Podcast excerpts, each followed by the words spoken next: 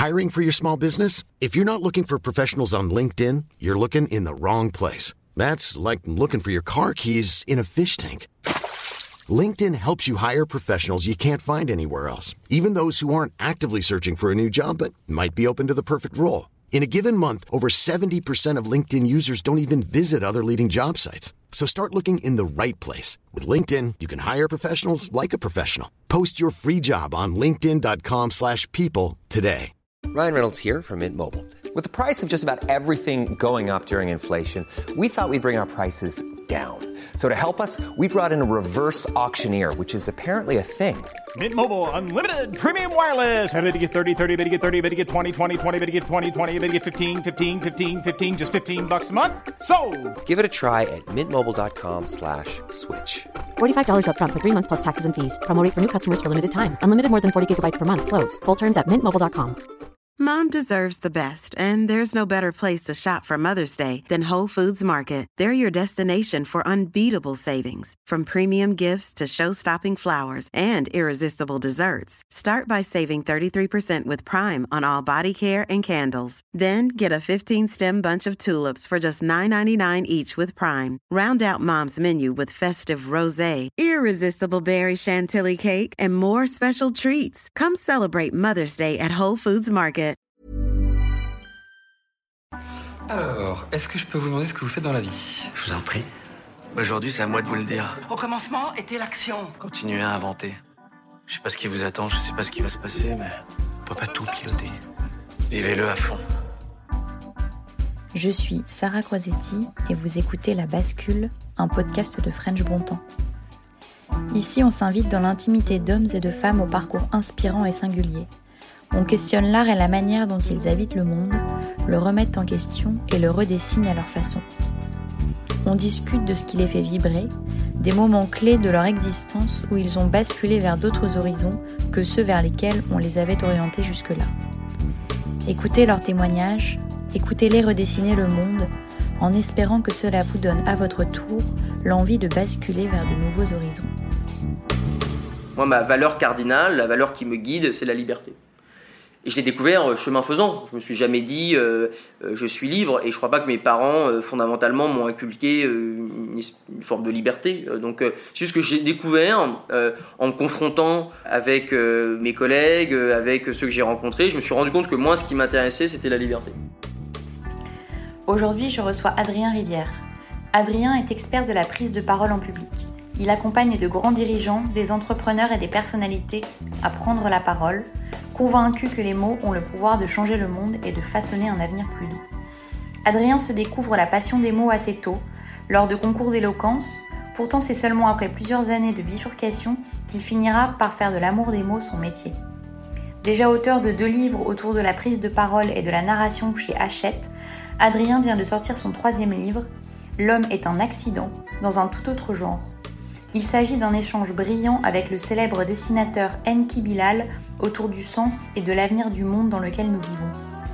Avec Adrien, on parle du pouvoir des mots, de l'échec, de la fin du monde et de l'importance de bien faire son lit. Bonne écoute Donc du coup, la première question que je voulais te poser Ouais. spontanément, c'est au vu de ton parcours, euh, école de commerce, grande, grande, grandes études, quand est-ce que tu te découvres la passion des mots et du discours? Bah, sur le tard en fait, sur le tard, parce que euh, finalement, euh, je l'ai un, tout petit peu au lycée, je me souviens d'un concours euh, d'éloquence auquel je m'inscris, je rédige un discours et je prends la parole, mais c'est vraiment minuscule. Après, c'est classe préparatoire et là, forcément, c'est beaucoup de, beaucoup de boulot et donc pas forcément la capacité de travailler ça à fond. Et c'est euh, en entrant euh, en école de commerce où, euh, encore une fois, est-ce que c'est un hasard Est-ce que le fait qu'il y avait une association où on pouvait s'entretenir avec des hommes et des femmes politiques, avec des gens du monde de l'entreprise, le fait d'aimer ça, de vouloir prendre la parole, puis faire des concours d'éloquence. Et, je me souviens quand même d'un moment, je me souviens d'un concours d'éloquence où dans les membres du jury, il y avait Antoine V, Bertrand Perrier, donc des avocats qui me disent à la fin, euh, il y a un truc. Je me souviens, c'était pas plus que ça, il y a un truc.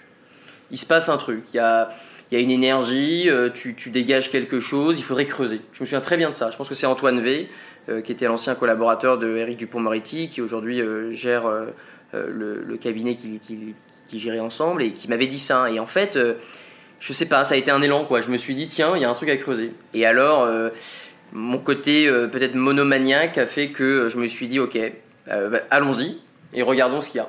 Et donc euh, j'ai acheté plein de bouquins, euh, j'ai lu, euh, j'ai fait des concours, je me suis inscrit à tous les concours possibles. euh, Ça, c'était quand, ça, c'était quand étais en école. Ouais, ça c'est en école, c'est première année- c'est à partir de la première année d'école. Ouais, t'avais 23, Ouais.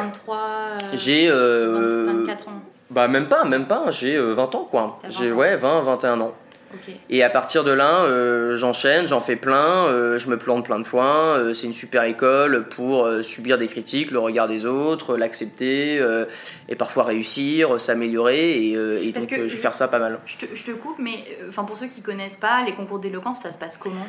Bon, Il y a plein de formats, mais l'idée c'est en gros très, euh, si on veut synthétiser la chose, on a un sujet où on, on- on demande aux orateurs, oratrices de s'exprimer sur un sujet.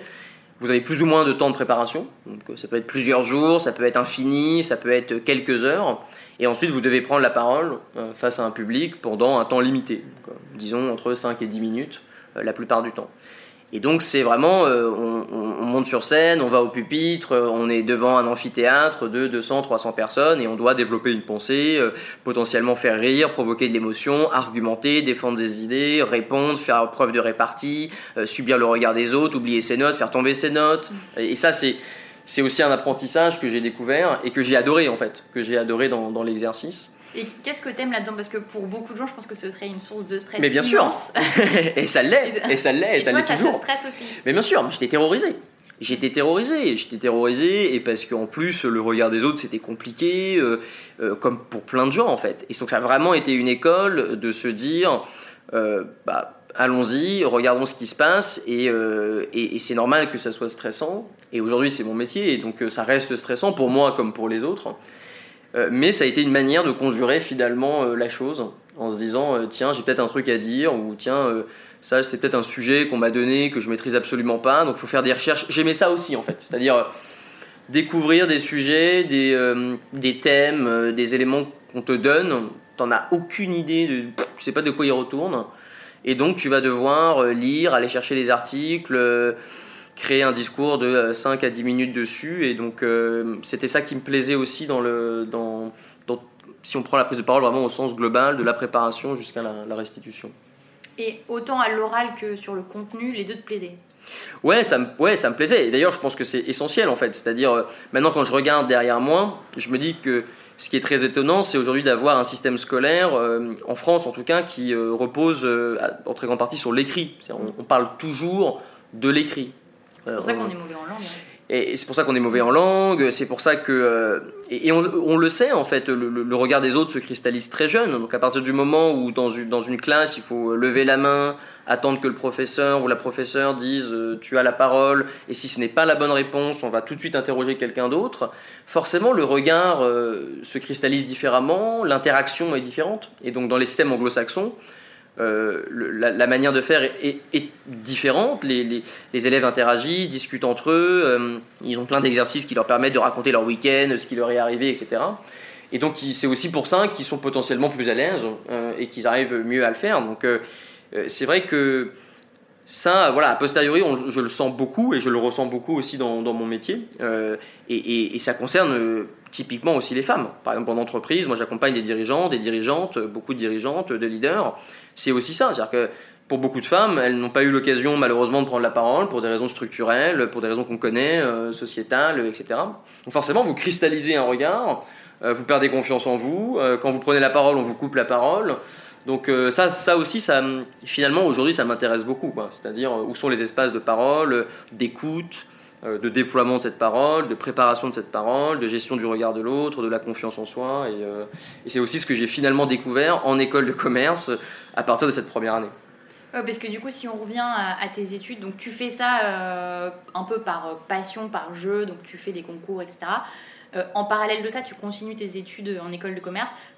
Quand l'année se finit, quand tu as ton diplôme, qu'est-ce que tu fais? C'est-à-dire que tu, trouves un travail lambda et tu continues les prises de parole, etc., où tu te dis déjà, est-ce que je peux pas faire quelque chose autour de ça? Non, mais ce qui est incroyable, c'est que je n'ai jamais percuté à l'époque le fait que cette passion, qui en était une sans que je le réfléchisse comme telle, pouvait devenir autre chose que ça. C'est-à-dire que je ne l'ai jamais percuté. Euh, et, en deuxième année, je choisis que des cours de finance, avec des spécialisations de finance. Je me souviens très bien de la consolidation financière des entreprises, euh, des normes IFRS, euh, de la fusion-acquisition, que je trouvais passionnant en demeurant. Enfin, c'est pas le pas le sujet, mais je me souviens très bien avoir choisi ça. Je me souviens très bien avoir fait ma césure des stages dans des entreprises. Bah, le premier, c'était EY, donc expertise comptable, audit. Enfin c'est-à-dire que c'était en parallèle, littéralement. C'est-à-dire que ça vivait en parallèle. Et, d'ailleurs, ma dernière année à l'ESCP, euh, je suis parti euh, à Madrid puis aux États-Unis. Et j'ai préparé comme un malade pendant un an. Euh, ce, qui est, à mon avis, rétrospectivement une erreur, enfin ce qui était une bêtise. j'ai préparé les cabinets de conseil, je voulais absolument rentrer en cabinet de conseil, c'était la voie de l'école de commerce, c'était ce qu'il fallait faire, c'était. voilà. Donc et, c'est jusqu'à passer les entretiens, à rater la très grande majorité d'entre eux. Parce que j'étais nul, objectivement. Il euh, faut, faut être clair, euh, j'étais nul, j'y arrivais pas, pourtant je bossais comme un dingue, euh, et, ça, ça marchait pas, quoi.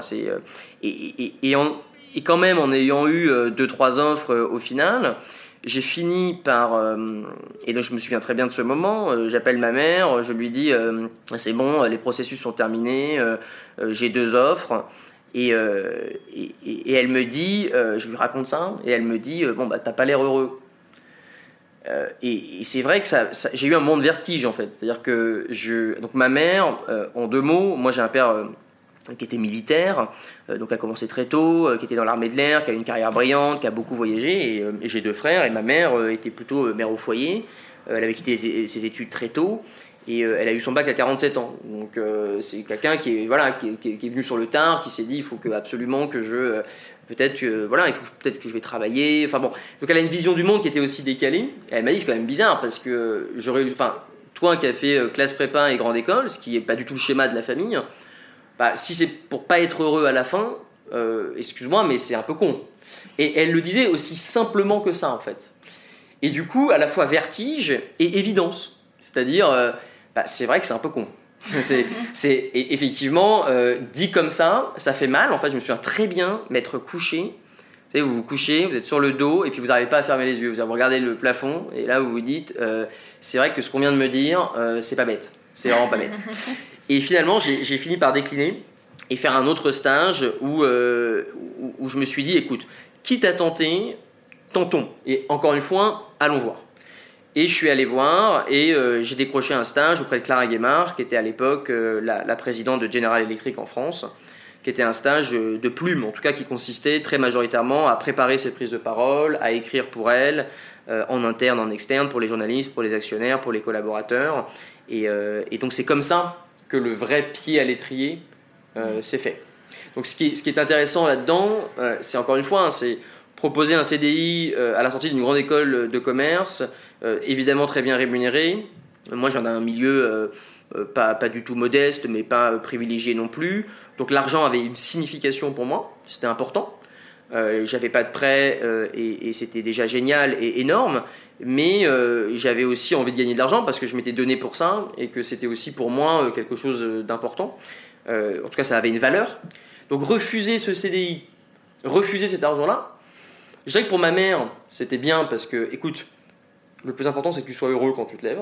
Pour mon père, je pense qu'au début, c'était euh, écoute, euh, réfléchis à deux fois.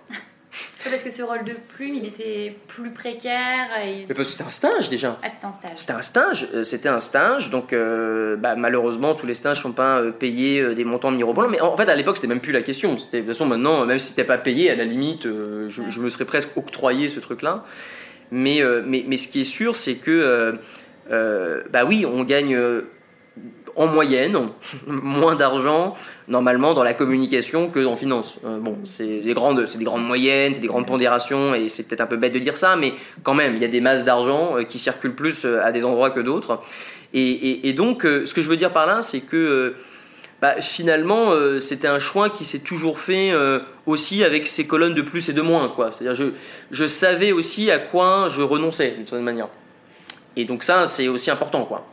Ça, tu l'as fait un peu rationnellement, où il y avait une part d'instinct aussi qui te, qui te poussait aussi à accepter ce- cette offre?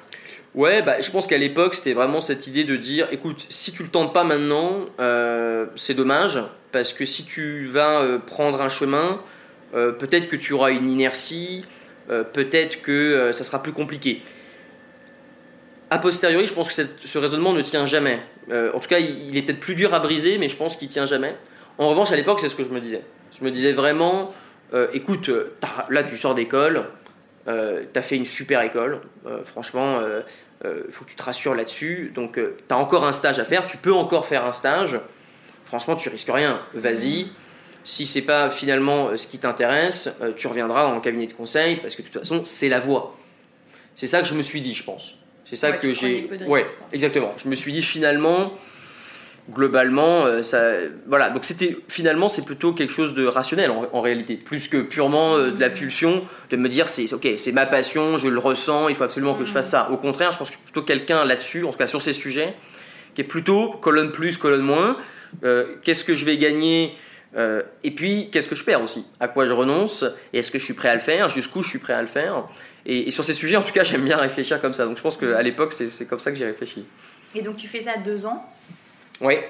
et après tu, tu pars sur autre chose. Ouais, je fais. En fait, je travaille pour Clara euh, Guémard pendant euh, un peu plus de six mois. Après, elle s'en va et elle quitte la présidence. Et là, moi, je veux partir. À ce moment-là, euh, je, je- je sens que on, on va me ramener dans euh, dans de la communication en entreprise plus classique. Donc à ce moment-là, je veux vraiment partir. Euh, je, je, je comprends. Je veux être plume en fait. À ce moment-là, euh, je veux être plume. Euh, ce qui est compliqué quand on vient d'une école de commerce, c'est-à-dire que maintenant, en- on connaît le paysage des écoles françaises. C'est encore difficile d'être plume quand on sort pas de Sciences Po, quand on n'a pas fait l'ENS, quand on n'a pas fait l'ENA, pour plein de raisons. Et, et- et- donc, moi, je veux être plume, je veux écrire, je veux travailler. J'ai adoré le fait de travailler avec une personne, de connaître son fonctionnement, la manière, et c'est toujours mon métier aujourd'hui, donc j'aime beaucoup ça. Et puis, euh, on me rattrape euh, en disant, euh, il y a une nouvelle entité euh, numérique qui se monte à Paris, euh, il y a besoin d'un DIRCOM, euh, ça peut être toi. Et, ça voulait dire, ça ne devrait pas être toi. C'est-à-dire que ce que ça voulait dire, c'est normalement, ce n'est pas toi, parce que tu n'as pas d'expérience en fait. Donc euh, normalement, ce poste-là ne t'est pas euh, réservé. Et, donc, euh, je, je, le veux toujours pas. Et puis euh, Clara Guémard, puis euh, d'autres personnes, Vincent Champin, qui était à l'époque le, directeur de, cette entité numérique, me dit franchement, c'est quand même une opportunité de dingue pour voir comment ça fonctionne avec des moyens, des équipes. Tu seras au comité de direction, tu vas voyager. et, et donc, encore une fois, colonne des plus et des moins. Sincèrement, avec, en sachant ce que je, je- en sachant que là j'allais ronger mon frein sur certaines choses. Je, le savais. C'est-à-dire qu'en en disant oui, je, savais que je renoncerais à un certain nombre de choses, mais franchement, j'ai euh, adoré euh, cette année et demie parce que, euh, en effet, ils avaient raison. Euh, bah voilà, mais, mais, mais, mais les autres membres du comité de direction avaient 20 ans de plus que moi. Donc, et Clara Guémard m'avait dit un jour, écoute, quand dans une pièce tu es le plus jeune, sache que tu es au bon endroit. Ce qui est euh, très fort en termes d'image, parce que ça veut dire que euh, tu, normalement tu n'es pas à cette table, et tu es à cette table.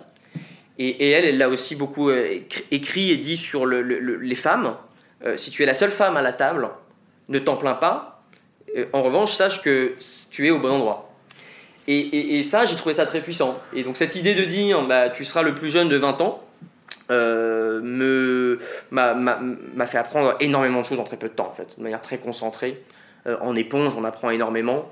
Et donc, euh, donc en effet, je vais faire ça un an et demi. J'ai énormément appris sur la communication, l'influence pour une grande entreprise qui se déployait au, au niveau international. Et puis après, j'ai décidé de partir parce que j'ai au moment où j'ai senti que effectivement le chemin devenait de plus en plus dur à quitter parce que forcément je commençais à avoir un parcours vraiment dans la communication d'entreprise euh, et, en fait parce que surtout le, déclencheur pour moi ça a été je ne produisais plus. Mhm. c'est-à-dire je faisais travailler des agences plusieurs agences.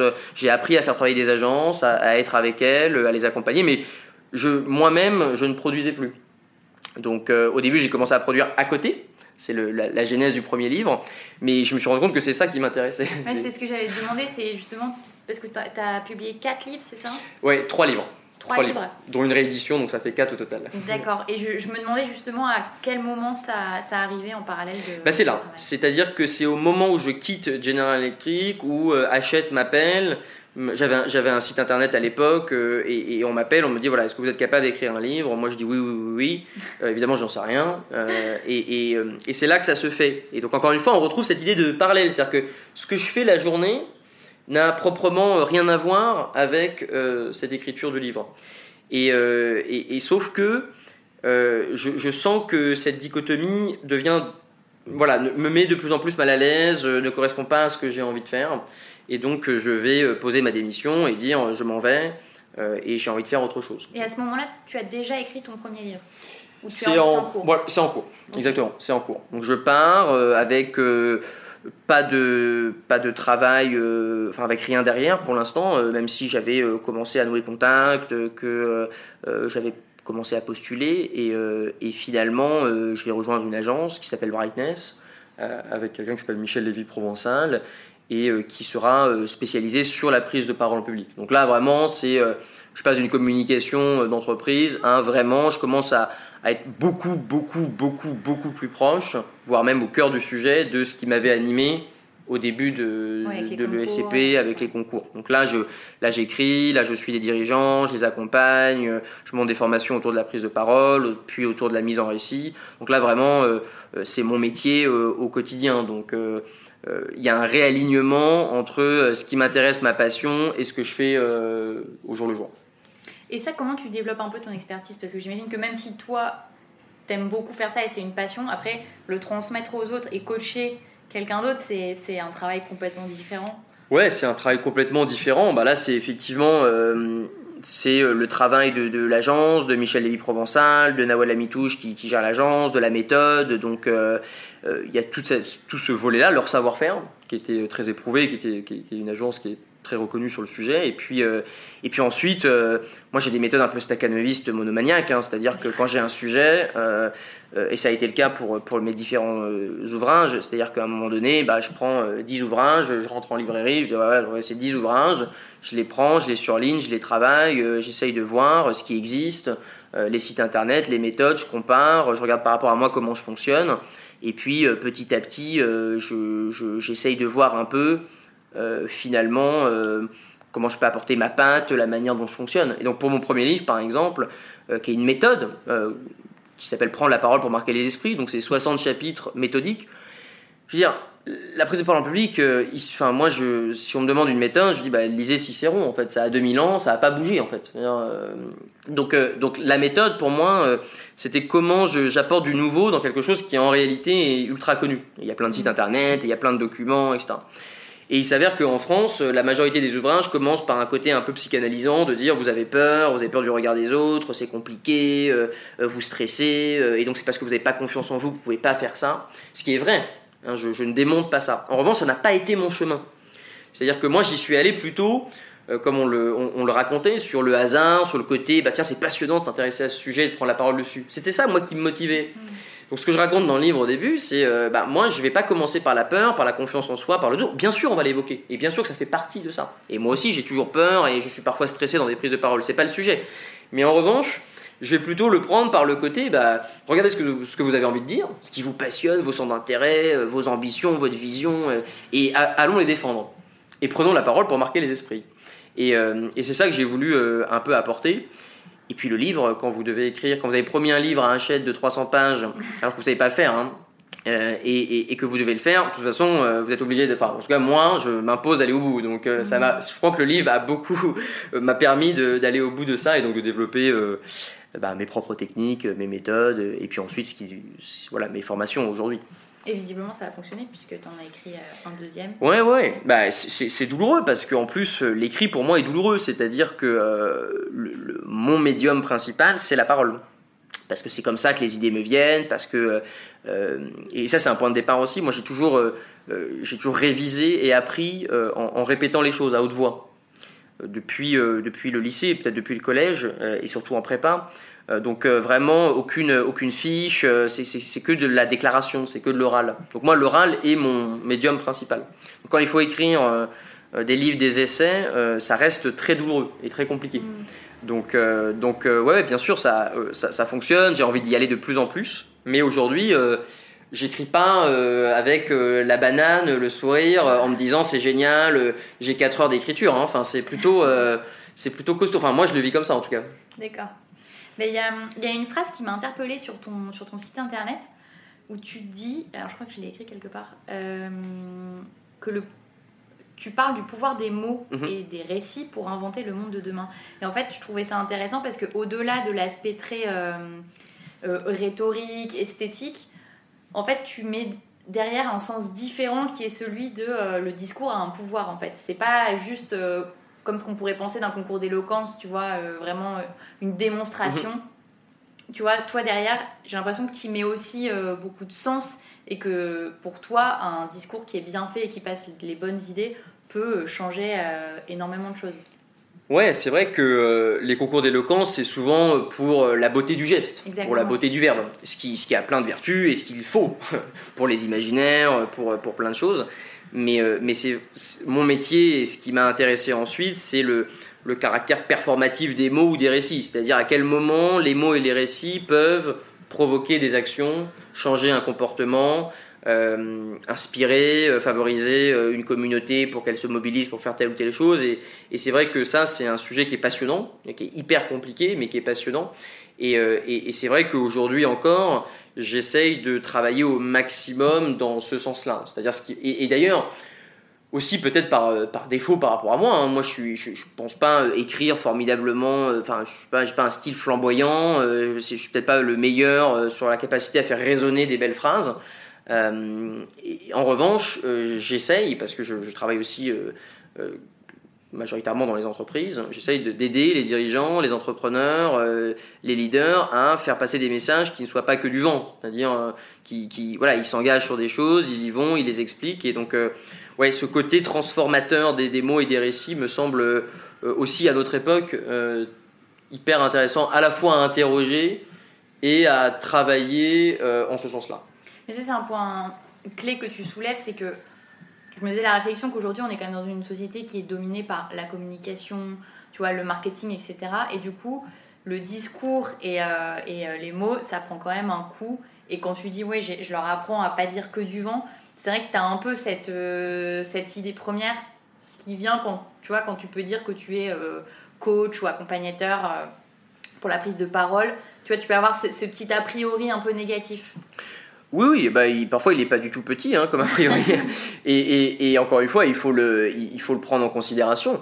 Et puis, euh, je le dis euh, enfin, sans concession et clairement, euh, je veux dire, les entreprises et les dirigeants, et encore beaucoup d'entreprises et de dirigeants, euh, font miroiter des choses sur lesquelles il n'existe absolument rien ou promettent des choses qui ne sont pas capables de tenir et donc c'est du vent et donc c'est euh, et, et, d'ailleurs euh, le désamour de la politique en France tient aussi à ça. En entreprise le lien de confiance entre les équipes les collaborateurs et les dirigeants tient à ça. Donc cette époque-là, on l'a connu, hein, les grands récits de transformation qui ne sont appuyés sur aucun fait.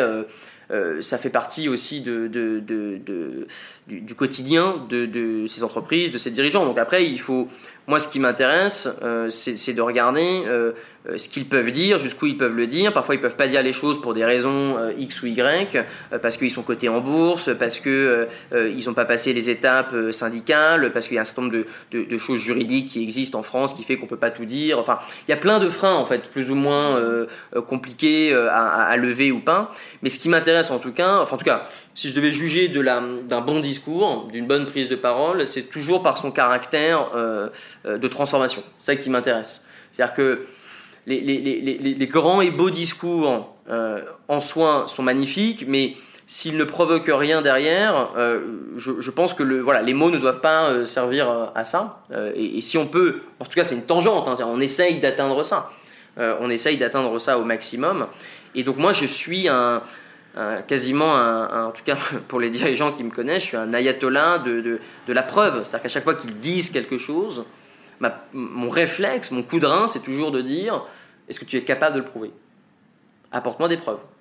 Qu'est-ce que tu es capable de dire sur ce sujet? Et, évidemment, parfois ça les emmerde.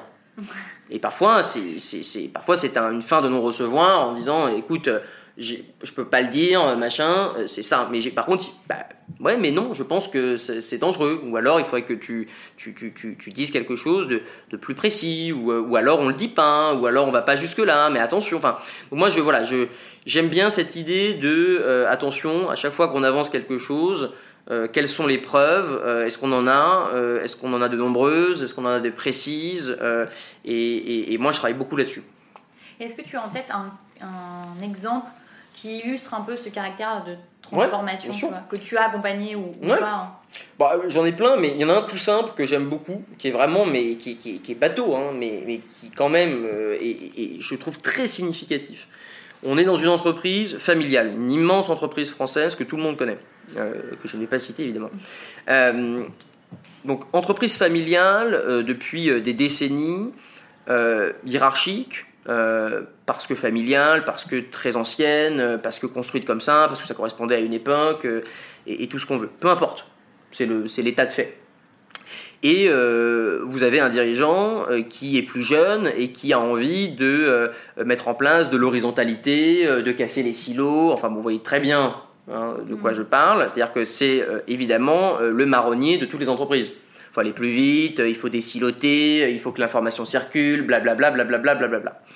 Donc ce blablabla, blablabla, euh, il le disait, c'est-à-dire que ça faisait euh, des années, des mois qu'il répétait à ses collaborateurs, mais écoutez, euh, partagez l'information, si vous avez un problème, il faut absolument me le dire, machin. Donc déjà, il le disait. Et puis un jour, on s'assoit, il est censé parler à l'ensemble des collaborateurs, et il répète ça. Et donc je lui dis, euh, est-ce que tu, est-ce qu'on est capable d'apporter sur la table euh, une preuve tangible de, de, du fait que euh, on, toi, tu penses qu'il faudrait être plus horizontal ou comment ça pourrait se matérialiser?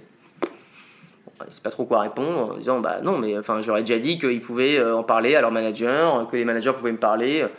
Je dis, oui, d'accord, bon, bah, d'accord. Est-ce qu'on peut être plus précis? Est-ce qu'il y a quelque chose? Donc voilà, mon travail c'est ça. Au quotidien, c'est ça. C'est un travail de sap. C'est-à-dire que je vais vraiment, ok, d'accord, mais c'est pas assez en fait. Je suis désolé, mais mets-toi à leur place tu viens d'arriver, tu as un collaborateur, ça fait deux ans que tu es là. Euh, on te dit ça, qu'est-ce que tu fais? Tu fais rien. Tu reçois le truc, tu fais rien, tu sais pas quoi faire. Il n'y a, pas d'application, il n'y a rien de concret, donc tu, ne sais pas quoi faire. Donc mon travail, c'est de revenir et de poser la question et de dire, attends, mets-toi à leur place, qu'est-ce que tu ferais? Et Puis à un moment donné, dans cet échange qui m'arrive tout le temps, toutes les semaines, à un moment donné, il y a toujours un moment où la personne agacée ou parce qu'elle se met vraiment à la place de l'autre, elle essaye de comprendre, elle va avoir une idée, elle va se dire tiens, il se passe un truc. Et là, un jour, il me répond mais j'ai la même adresse email que tous les collaborateurs. C'est le même format. Donc c'est peut-être prénom.nom ou nom.prénom, etc.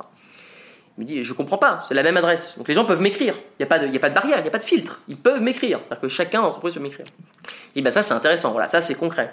Est-ce que tu serais prêt maintenant à dire dans ce discours que non seulement tu as la même adresse, mais que tu peut-être tu la donnes tu dis bah, c'est mon adresse. Donc vraiment, euh, s'il y a un problème, euh, contactez-moi. Euh, vous savez, maintenant je vous partage mon adresse, tout le monde le sait, c'est ouvert, n'hésitez pas à le faire. mais tu insistes dessus, ça. tu passes deux minutes à juste dire que tu as la même adresse email et qu'on peut t'envoyer des emails.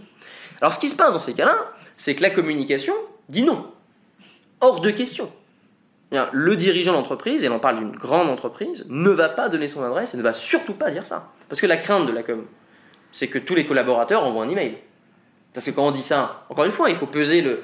Eh oui, il y a une prise de risque maintenant. C'est que tous les collaborateurs maintenant peuvent envoyer un email. Et il a tenu. C'est-à-dire qu'il a dit non, non, mais il a raison. Il a raison. Je vais, je vais dire ça. Et il l'a dit.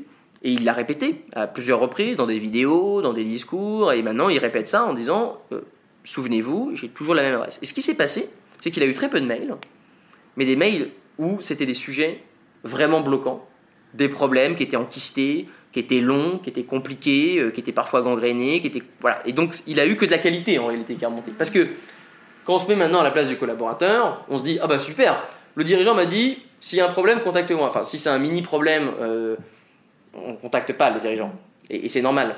Donc euh, c'est tout simple en fait. Mais ce que je veux dire, c'est que c'est aussi bête que la matérialisation et le fait de passer deux minutes dans un discours à dire écoutez, j'ai la même adresse email, je vous le répète, je vous la montre sur cette diapositive, vous la voyez, et vraiment, j'insiste. Je serai à votre place si j'avais un problème dans mon équipe, si j'avais un problème avec mon manager, si j'avais un problème sur un projet, bah, faites-moi un email. Mettez les gens de votre équipe dans copie et je vous promets que je vais regarder. Et en disant ça, en prenant le temps de le dire, en le matérialisant, ça change tout. Et c'est là où on peut avoir un pouvoir de transformation. Donc euh, pour le dire maintenant, de, si je prends du recul et pour terminer de manière méthodologique, tout appel à l'action qui est vague, flou, n'a aucun intérêt. Il faut changer le monde, il faut changer nos comportements. Ça n'a aucun intérêt. Vous pouvez le répéter autant que vous voulez, vous pouvez aller à la tribune de l'ONU pour le dire, euh, vous pouvez être Leonardo DiCaprio et faire un magnifique discours à la tribune de l'ONU, ça ne change rien. L'appel à l'action, il est nécessairement ancré dans le réel il, doit être matérialisé, vous, pouvez le saisir, vous pouvez faire quelque chose immédiatement. Vous téléchargez une application, vous avez une adresse email que vous devez contacter, vous avez un numéro de téléphone à composer. Là, c'est là où se joue la transformation, dans le réel, dans la matière. C'est ça qui m'intéresse en fait. C'est ce rapport toujours entre les deux et comment on crée. Et parfois, c'est le processus inverse. On prend une action dans l'entreprise et puis on doit la faire remonter dans le discours ou dans le récit. Mais là, on s'approche des, élections. Est-ce que tu retrouves un peu, toi qui, euh, qui es euh, familier de ça, ce pouvoir de transformation dans les discours ou à cet appel à l'action? Ou alors, euh, comme tu le dis, tu as plutôt l'impression que, que c'est vain? C'est difficile parce qu'il y, y, a plein de choses qui se passent. Et comme tu le disais tout à l'heure, aujourd'hui, je pense qu'il y a un trop plein de discours en fait. C'est-à-dire que il y en a partout des discours, sur tous les réseaux sociaux, euh, euh, à la télé, à la radio, euh, et, c'est vrai que tout le monde prend la parole, tout le monde peut prendre la parole, donc c'est à la fois formidable, et heureusement, et, en même temps, du coup, c'est vrai qu'il y a une espèce de, quantité de récits, d'informations qui ne cessent de, s'entrechoquer, qui est très compliqué à gérer. Donc ça, déjà, je pense que voilà, ça c'est compliqué d'arriver à, à, faire le tri, comment le faire, sur quoi, qui écouter, jusqu'où, s'y intéresser, et en plus euh, le, mal de ça, c'est que comme ça ne cesse de s'entrechoquer et qu'il y en a tellement partout, c'est que c'est la vitesse de tout ça. On n'a pas le temps de se fixer, de bien regarder. Qui lit aujourd'hui les programmes pour les régionales Qui écoute un discours de plus de 5 minutes d'un homme ou d'une femme politique aujourd'hui? Personne. Donc c'est difficile quand on est plume et quand on écrit. la prise de parole, elle dure 25 minutes. ça, c'est emmerdant parce que 25 euh, minutes euh, sur le programme des régionales, c'est compliqué, quoi. Donc, c'est ça qui est intéressant, quoi. C'est le, côté euh, finalement, euh, euh, ouais, trop plein de récits. en même temps, ils sont, ils doivent être là. Et donc, moi, je pense que cette, cette idée d'ancrer les choses dans le réel et cette transformation, elle existe. Elle fait partie des mots, de, de, sa capacité à les, à les mettre en récit, à les partager. Donc, je pense que ça n'a pas disparu. Cette capacité des mots à transformer les choses, à fédérer, à inspirer, à convaincre, à persuader, à émouvoir, c'est vieux comme le monde, ça restera avec nous, il n'y a, aucun problème là-dessus. Euh, ce qui est compliqué aujourd'hui, c'est euh, finalement, euh, et, en vrai ce qui, ce qui m'agace profondément, c'est qu'aujourd'hui on est dans un débat de, de, de médium, de médias. C'est-à-dire qu'en en fait, on ne cesse de dire nouvelle plateforme, euh, nouvelle manière de communiquer, nouveau format vidéo. Mais ça, c'est du média. Donc c'est intéressant, mais c'est euh, podcast, très bien. Mais, ce qui compte derrière ça, ça c'est que le média, c'est que l'outil.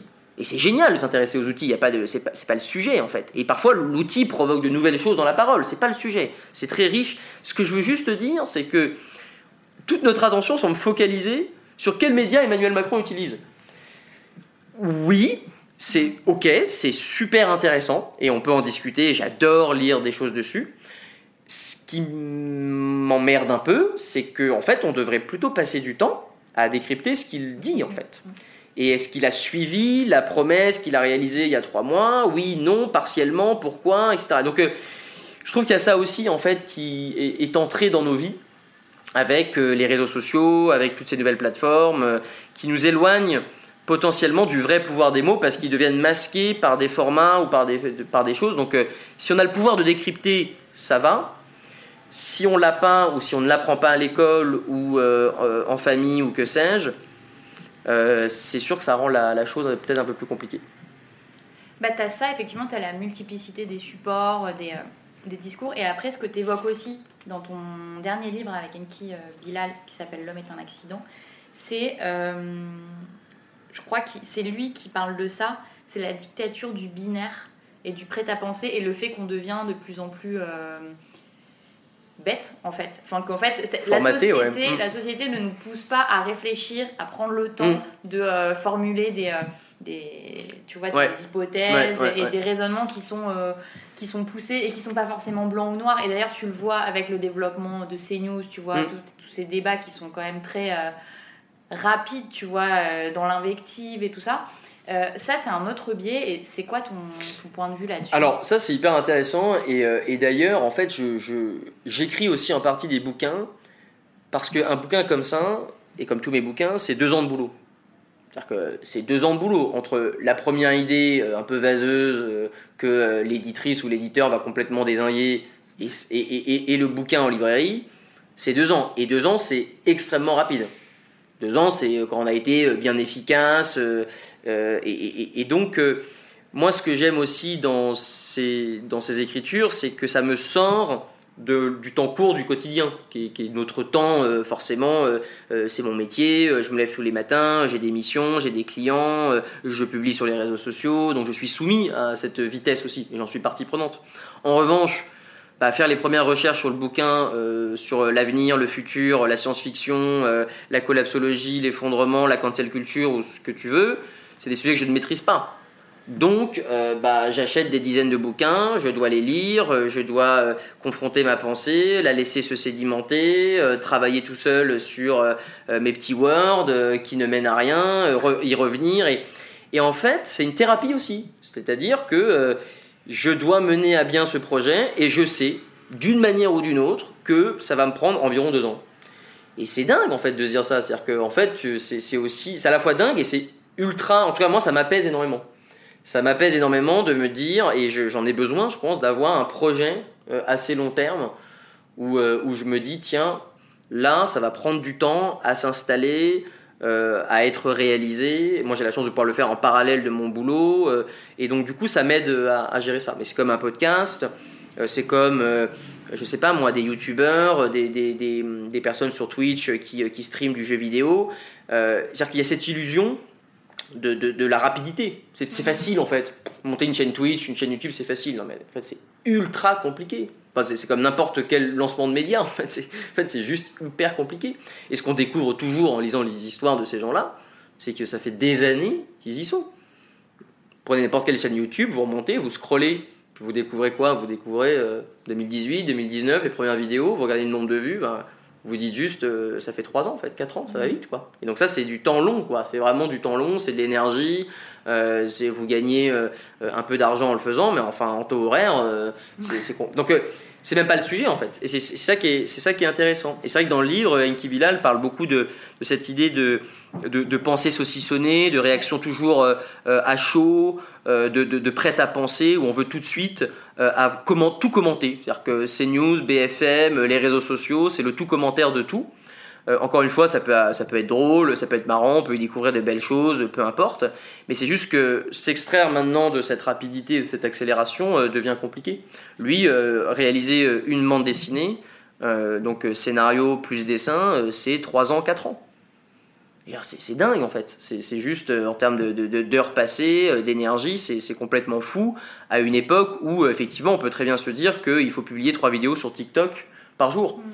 Donc c'est ça qui voilà. Donc moi c'est aussi euh, dans cette question c'est aussi finalement une forme d'équilibre parce qu'en vrai je pense que un j'ai une petite addiction aux réseaux sociaux comme beaucoup mais je, je le sais euh, et c'est difficile.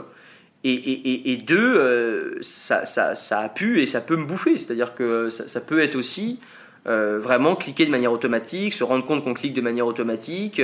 euh, et, et donc, faire ces choses sur le temps long, c'est aussi une thérapie. quoi.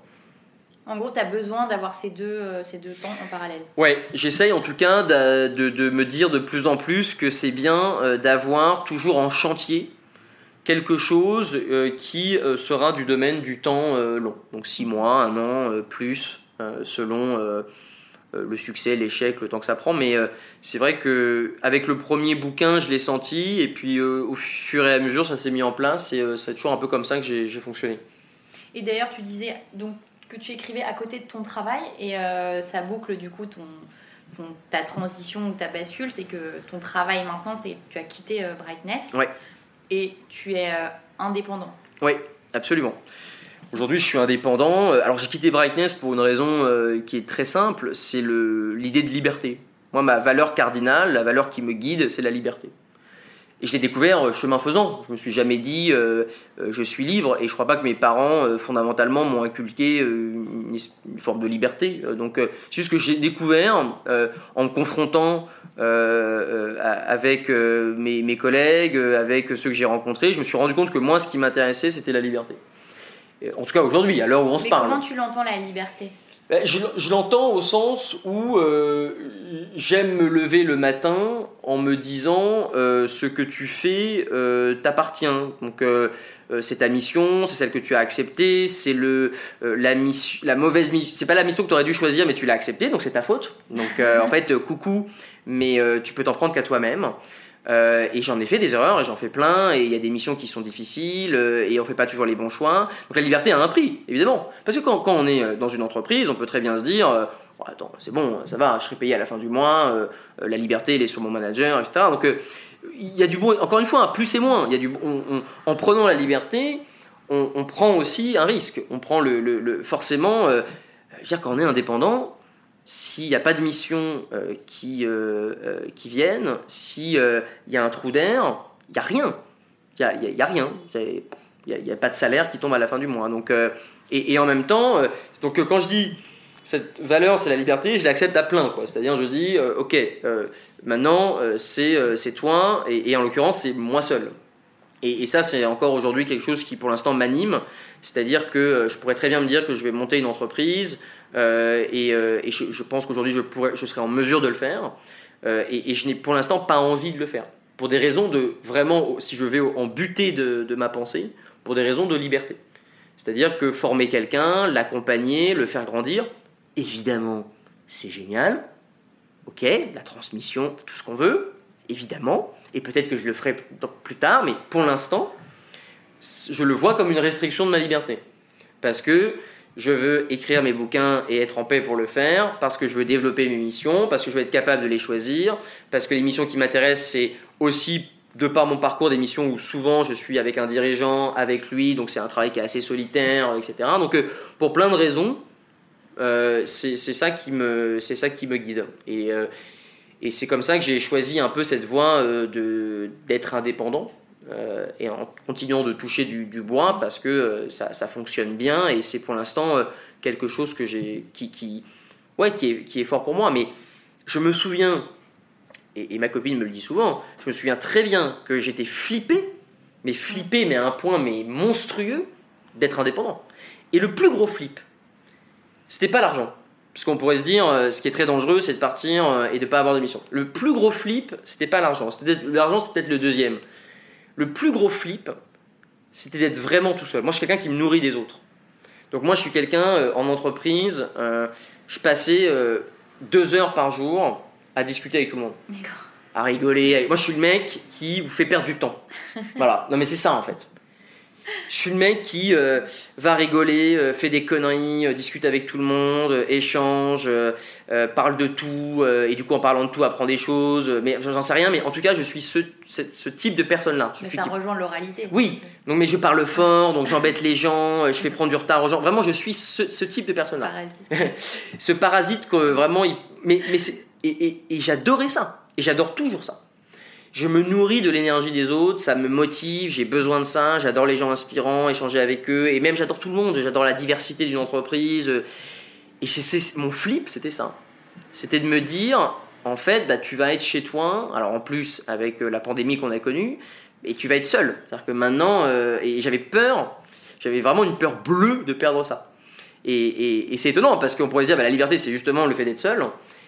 Mais en réalité, il y avait ça. Dans, toujours en oxymore, un peu derrière, qu'il y avait ça.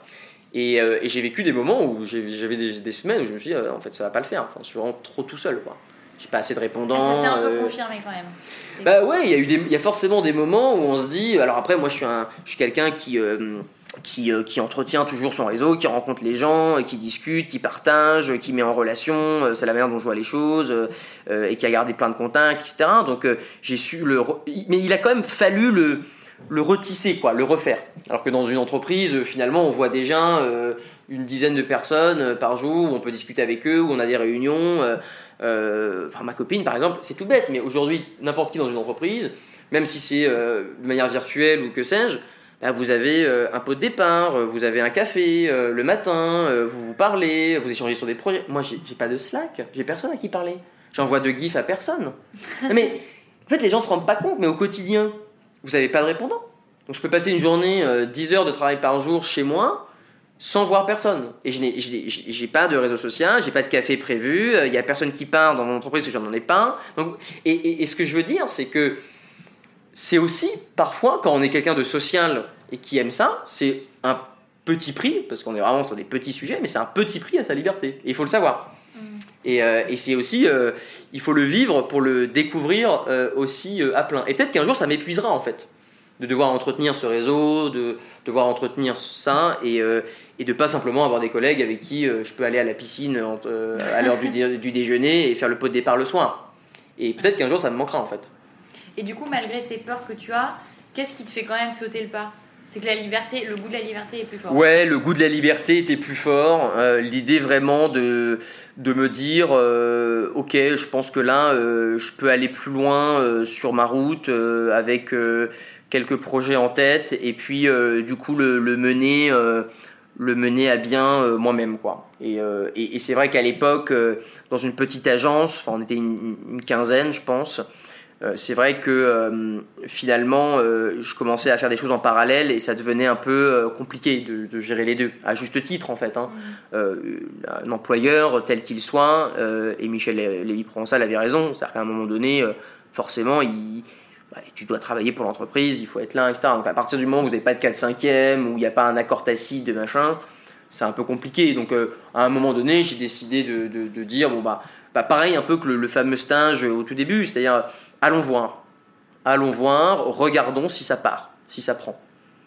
Je, vais prendre six mois, j'ai une chance inouïe potentiellement d'avoir six mois où j'ai rien parce que euh, j'ai travaillé ces quatre dernières années. Ça sera dur, j'habite Paris, etc. Mais allons voir. Tu t'es pas fait ta petite liste plus et moins? Bah si, je me suis fait ma liste plus et moins. Hein. J'ai toujours fait cette liste, j'ai regardé. Euh, j'ai pesé le pour et le contre, je me suis dit allons voir, et puis, euh, et puis je suis parti voir, et puis en fait euh, ça a démarré euh, sur les chapeaux de roue et ça s'est jamais arrêté quoi. Donc, mais, mais encore une fois, ce que je dis là est forcément ancré dans, dans, dans un moment quoi. Et ça ne veut pas dire, encore une fois, que si on se revoit dans, dans deux ans, je travaille pour un grand groupe, pour une grande institution culturelle, où on sera 400 et j'en sais rien en fait. Donc c'est ça que moi je ce que je veux dire, c'est que j'envisage, je, je, dis souvent ça, et je pense qu'il faut être. Moi, je suis très dur avec moi-même à court terme, mais je suis très lâche à long terme. C'est la manière dont je vois les choses. Moi, je suis quelqu'un de très discipliné. Mon père était militaire, donc on se lève tôt, on fait son lit.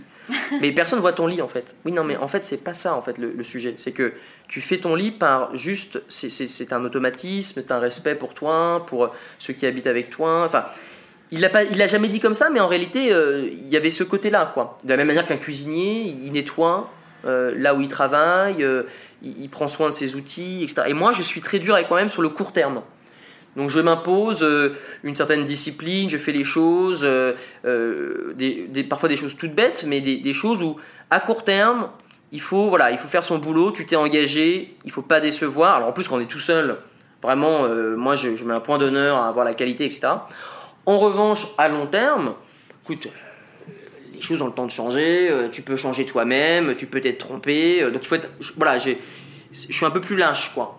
Et c'est en ça que je dis, voilà, là, en ce moment même où on se parle, je suis indépendant, je fais ça, et je suis, je, suis concentré là-dessus, et j'irai au bout, et à chaque fois que j'accepterai quelque chose, je le ferai à 100%. En revanche, ça ne veut pas dire que dans 6 euh, mois, si je sens que ça commence à être compliqué, je pourrais faire exactement l'inverse, me réinventer, faire autre chose, faire une pause, euh, et, donc, c'est ce que j'appelle être lâche avec, euh, avec le long terme. Enfin, c'est mon mode de fonctionnement en tout cas.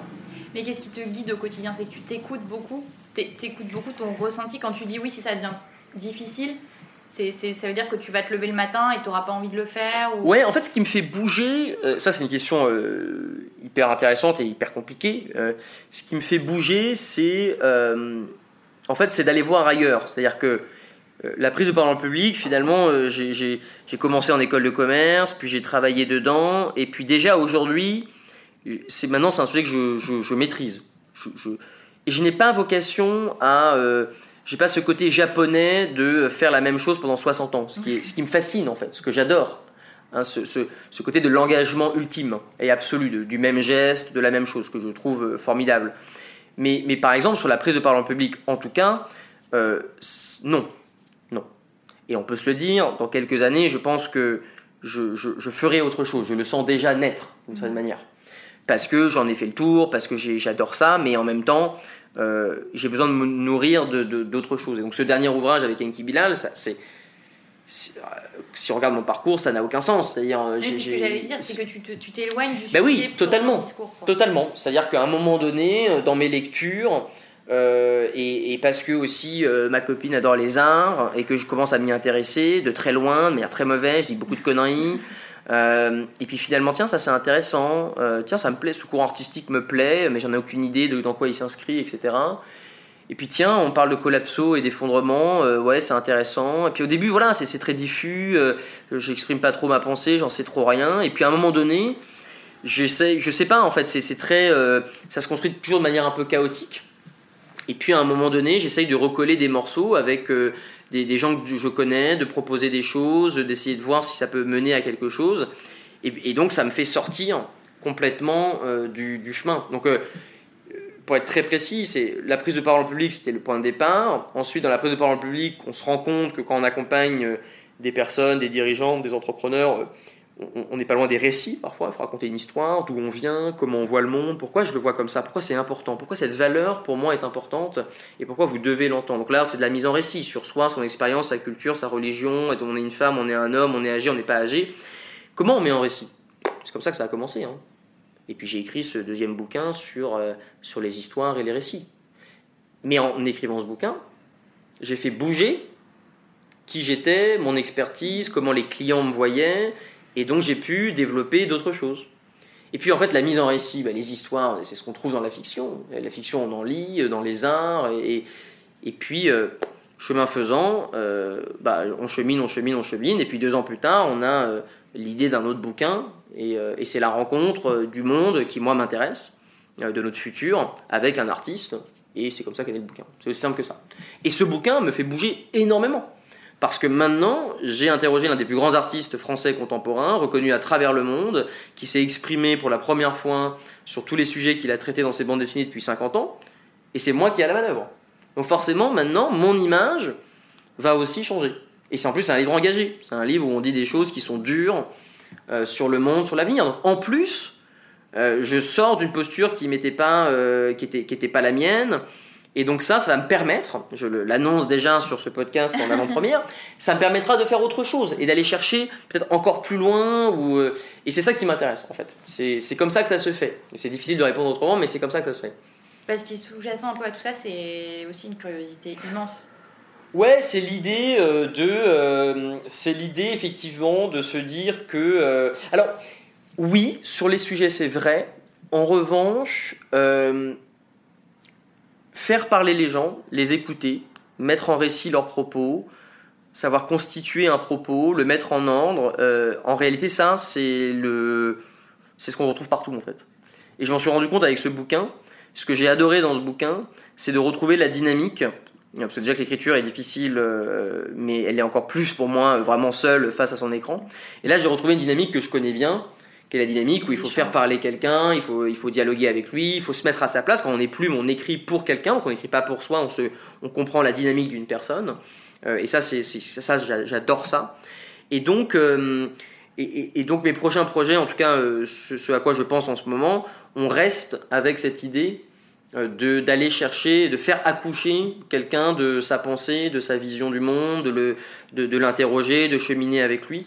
Euh, en revanche, sur les sujets traités, ça pourrait effectivement, euh, j'ai une curiosité, euh, alors là probablement naturelle, qui m'emmène sur tout, mais en réalité, il y a quand même quelque chose que je ne cesse de travailler.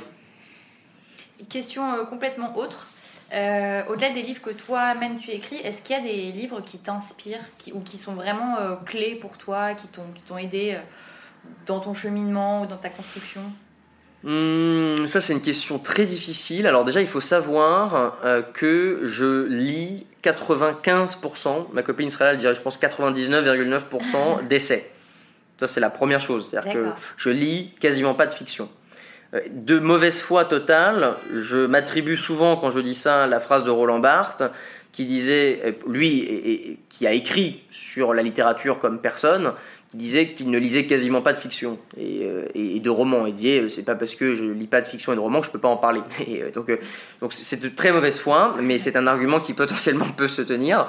Donc, je lis énormément d'essais. Donc, de là à dire que des essais vont m'inspirer, je, je sais pas. En, tout cas, ça me fait penser à plein de choses, ça fait bouger mes positions. Récemment, c'est plutôt l'environnement, la place de l'homme, ce qu'on a fait à la nature, euh, euh, ce qu'on s'inflige quand on habite à Paris, euh, dans des zones complètement urbanisées, minérales, euh, où les gens euh, ne se sourient pas, ne se respectent pas, etc. Donc récemment, c'est plutôt ça qui m'a qui, qui m'est revenu vraiment à la figure, en plus avec le regard de, de Bilal qui s'est cristallisé, mais c'est ça, ça en, ces dernières années, c'est ça qui m'a, ça qui m'a marqué. Mais Lui, il a un regard quand même très noir. hein. Ouais, il a, il a un regard dur, ouais, bien sûr, ouais, ouais, c'est très dur. Et alors ça, moi, ce, ce livre-là, il m'a pas laissé indemne au sens où, euh, où forcément, quand vous avez quelqu'un euh, qui a quasiment 70 ans, euh, qui est un des maîtres de la science-fiction, euh, qui projette du sombre, euh, qui euh, voilà affirme un certain nombre de choses, c'est dur aussi. Euh, mais ça m'a, ça m'a libéré aussi d'un certain nombre d'éléments. Euh, C'est-à-dire, euh, ça m'a fait prendre du recul, par exemple, sur, euh, sur, sur, sur la ville, sur qui j'étais, sur qui je suis, sur l'importance finalement de, de- de- sur la, savoir ce qui est, vraiment important de ce qui, ce qui l'est pas. Et ça, je pense que j'ai beaucoup grandi euh, aussi, euh, aussi là-dessus, sur euh, euh, prendre soin euh, de, de, de- son habitat, de là où on vit, euh, de, ses proches, etc. Enfin, ça a mis des focales un peu, un peu différentes.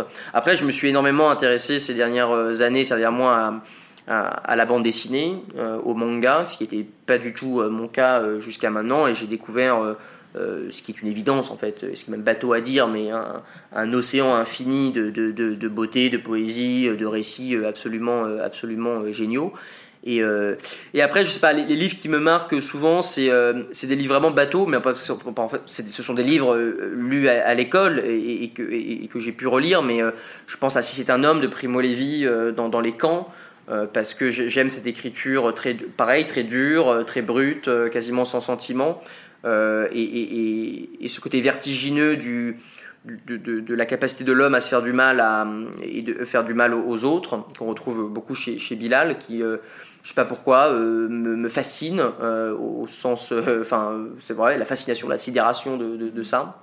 Ça, c'est un livre que beaucoup, beaucoup ont lu ou qu'on nous a fait lire, mais qui est pour moi euh, qui reste euh, enfin, gravé euh, dans, dans, dans ma mémoire. Et après, donc, si je vais dire, moi j'adore le, le théâtre de Wajdi Mouawad et, et ce qu'écrit Wajdi Mouawad, donc, qui, qui dirige le théâtre de la colline et, et qui là va à, à mise en scène Oedipe à, à l'Opéra de Paris pour la saison prochaine. C'est lui qui faisait des petites vidéos pendant le confinement. Voilà, Ouais. donc Wajdi Mouawad, il a fait des vidéos pendant le confinement, euh, euh, et c'est un mec que, que je trouve, alors pareil, sur des sujets très très durs, hein, on, est, euh, euh, on est sur des sujets vraiment, euh, euh, vraiment terribles, de, familles qui se déchirent à cause de la religion, à cause des, propres barrières qu'on se met, donc vraiment des, sujets très très durs. Et, en même temps, avec évidemment une poésie, un rythme, une force complètement inouïe. Et moi, je lis, je lis beaucoup, enfin, je vois beaucoup de théâtre, mais je- j'en lis beaucoup aussi. Je suis très sensible à la lecture du théâtre, ce qui est normalement pas le, fait pour ça. Mais ouais, moi je dis Mouawad, c'est, pour moi, c'est, délirant. Ok. Et ma dernière question, puisqu'il est bientôt euh, temps de conclure, c'est euh, la question que je pose à tous mes invités.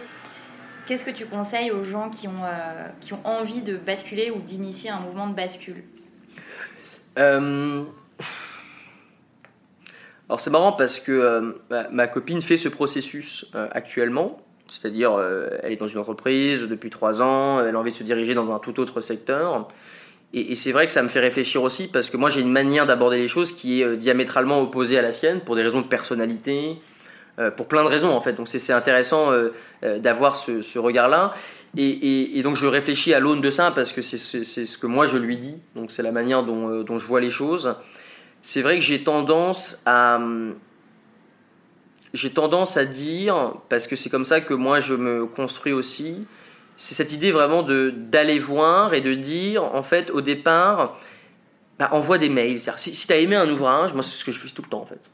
Je ouvre un ouvrage, je, je prends n'importe quel ouvrage, je trouvais ça vachement bien ça m'a débloqué quelque chose. Et je vais envoyer un mail, mais, mais nul, mais toi, naïf, euh, euh, complètement gaga, en disant à l'auteur ou à l'autrice euh, J'ai adoré votre bouquin, merci vraiment. Vous voyez un truc nul, quoi. Et en même temps, ce dont vous vous rendez compte, c'est que, indépendamment du fait que l'auteur ou l'autrice réponde, quand bien même il ne répond pas, ça vous a mis en mouvement. Ce que, ce que je trouve intéressant là-dedans, c'est cette idée de faire quelque chose. Encore une fois, c'est-à-dire, on peut se raconter des histoires, on peut se dire on va changer, on peut se dire que c'est dur, ça, évidemment. Mais, je trouve que l'idée de matérialisation dans l'action, donc en fait, et encore, ça reboucle avec être, dur à court terme, c'est-à-dire être ferme sur le court, faire quelque chose, quoi. Et donc moi, par exemple, j'envoie un nombre de, mails à, voilà, à plein de gens, la majorité ne me répond pas, et, à juste titre. C'est-à-dire que moi-même, à la limite, je recevrais ce truc, je me dirais, mais c'est qui ce, mec euh, Qu'est-ce qu'il me veut euh, Voilà. S'il répond, bah, tant mieux, euh, c'est top, et la plupart du temps, ça s'arrête là. Hein. Que vous voulez dire de plus Vous n'avez pas. à la limite, ça s'arrête là. À la limite, la personne est intéressée, ça va plus loin, et ça crée quelque chose. Donc, dans ça, ça, ça, peut, être vrai. Mais ce qui est sûr, c'est qu'en écrivant le mail, par exemple, vous êtes obligé de formuler une pensée. Il va falloir dire qu'est-ce que vous avez aimé dans ce livre. Il va falloir l'écrire. Bon, bah ça, c'est un exercice pour commencer à se trouver. Qu'est-ce qui vous a vraiment plu dans ce bouquin? C'est bien de dire j'ai adoré ce bouquin. Oui, mais maintenant, écris un mail à l'auteur ou à l'autrice. Qu'est-ce que tu lui dis en premier? Donc moi, j'aime bien ce genre de choses-là. Et donc, j'ai toujours, toujours, toujours fonctionné comme ça. Alors moi, je le fais de manière très naturelle, pour une raison que j'ignore. Mais dès que je trouve une initiative intéressante, Twitter, LinkedIn, Facebook, je trouve le mail, j'envoie un message je trouve ça vachement bien, euh, bravo. Euh, euh, à la limite, moi je travaille sur ça. je sais pas s'il y a des résonances, en tout cas, ça m'intéresse, c'est dans ma liste. Ça donne quelque chose, ça donne pas quelque chose, mais j'ai écrit, j'ai essayé de mettre en forme quelque chose, ça peut faire résonance. Et, et, donc c'est ça que j'essaye de. Et, je dis pas que c'est facile, mais. Donc voilà, c'est cette idée de se dire, en tout cas pour les bascules, je, je rebouclerai et je terminerai là-dessus, c'est-à-dire de dire, la vision à long terme, euh, elle sera floue et pour moi, je la garderai floue. C'est-à-dire, à dessin, je, ne voudrais pas mettre de ligne d'arrivée. Euh, je sens une direction, je sais pas trop ce que c'est, mais je sens qu'en tout cas, c'est pas ce que je suis en train de faire et ça doit être peut-être à peu près dans ce secteur, peut-être pas forcément en France. Donc tout ça est, flou. Je trouve que à un moment donné, il faut arrêter de perdre du temps sur vouloir déterminer un horizon qui est trop lointain. Ça, c'est mon, c'est comme ça que je vois les choses. Et à ce moment-là, on a commencé à baliser une géographie, mais qui est très très floue, très impressionniste. On devient dur sur le court terme. maintenant, allons-y. Donc imaginons, euh, la culture m'intéresse, mais aussi la finance et euh, l'agriculture urbaine, je dis n'importe quoi. Pourquoi pas? Eh bien, maintenant, on va essayer de se dire, peut-être, à l'aune d'une lecture, à l'aune de la découverte d'un site internet, à l'aune d'un article de presse lu, tiens, je vais envoyer un mail euh, à euh, telle personne. Euh, tiens, pour la finance, je me souviens, je connais une amie d'un ami qui travaille en finance dans une boîte qui m'avait intéressé à l'époque. Et si on prend un café ensemble, voilà. Donc j'essaye voilà d'essayer de, ramener mon récit flou et incertain à du très concret. ce qui me permet de, mettre une espèce de, pression court-termiste sur quelque chose. Et, encore une fois, je le répète, la plupart du temps, ça ne mène à rien. Mais vous avez gagné énormément parce que maintenant vous êtes en mouvement. Et ce qui compte, c'est la mise en mouvement. Dans la bascule, en fait, ce qui compte, c'est l'énergie que vous allez mettre au départ de la bascule pour qu'elle bascule. Et donc là, il faut un mouvement, il faut initier quelque chose. Et, si vous initiez quelque chose juste en, en, imaginant un grand récit, mais en passant jamais à l'action, la bascule, elle euh, basculera jamais, par définition. Donc euh, c'est cette idée-là que moi j'aime bien euh, travailler cette notion, elle revient, elle revient souvent de mise en mouvement. Mais c'est intéressant ton point sur euh, premier plan, deuxième plan, et ouais. voir. Ben ouais, parce que même à une échelle de, la société, on peut toujours faire une vision à 2030, à 2035. Euh, par exemple, les questions d'entretien dans l'entreprise, euh, où vous voyez-vous euh, dans 10 ans? Franchement, la prochaine fois que quelqu'un vous pose une question comme ça, répondez-lui que sincèrement, il ne pouvait pas poser une question aussi bête que ça. En fait. C'est-à-dire que si, je peux tracer la ligne d'où je serai dans 10 ans, enfin vraiment, c'est pas ce que vous voulez en fait. Si tout devait être causal à partir du moment où on est en train de se parler, franchement, enfin vraiment, vous voulez- pas ça que vous voulez. hein. Vous voulez plutôt que je me révèle, que je fasse autre chose, que j'invente d'autres trucs, et donc euh, déjà dans 6 mois, on se retrouve pas au même endroit où on devait être. C'est ça que vous devez répondre. C'est ça la vraie réponse. C'est que j'espère que ma mise en mouvement va totalement changer ce. Et, et- et- et donc moi, je crois beaucoup à ça. Et même à un niveau de la, de la société, arrêtons d'essayer d'imaginer 2035 ou 2040. On pourra le faire autant de fois qu'on veut. Euh, si on n'est pas un peu euh, euh, voilà, à court terme sur des petites actions, aussi simples que le mail que j'ai mentionné tout à l'heure, euh, bah, il n'y aura pas de mise en mouvement ou pas assez, et donc du coup, on va pas assez créer d'énergie. Donc euh, voilà, j'essaie de me l'imposer euh, à, à moi-même. Merci Adrien. Ben, merci beaucoup. Pour retrouver toutes les références et les ouvrages abordés dans ce podcast, rendez-vous dans la description du podcast ou sur le compte Instagram French Bontemps. Et si vous avez aimé, n'hésitez pas à vous abonner, à laisser une petite étoile ou un mot doux sur Apple Podcast. À bientôt pour un nouvel épisode de La Bascule.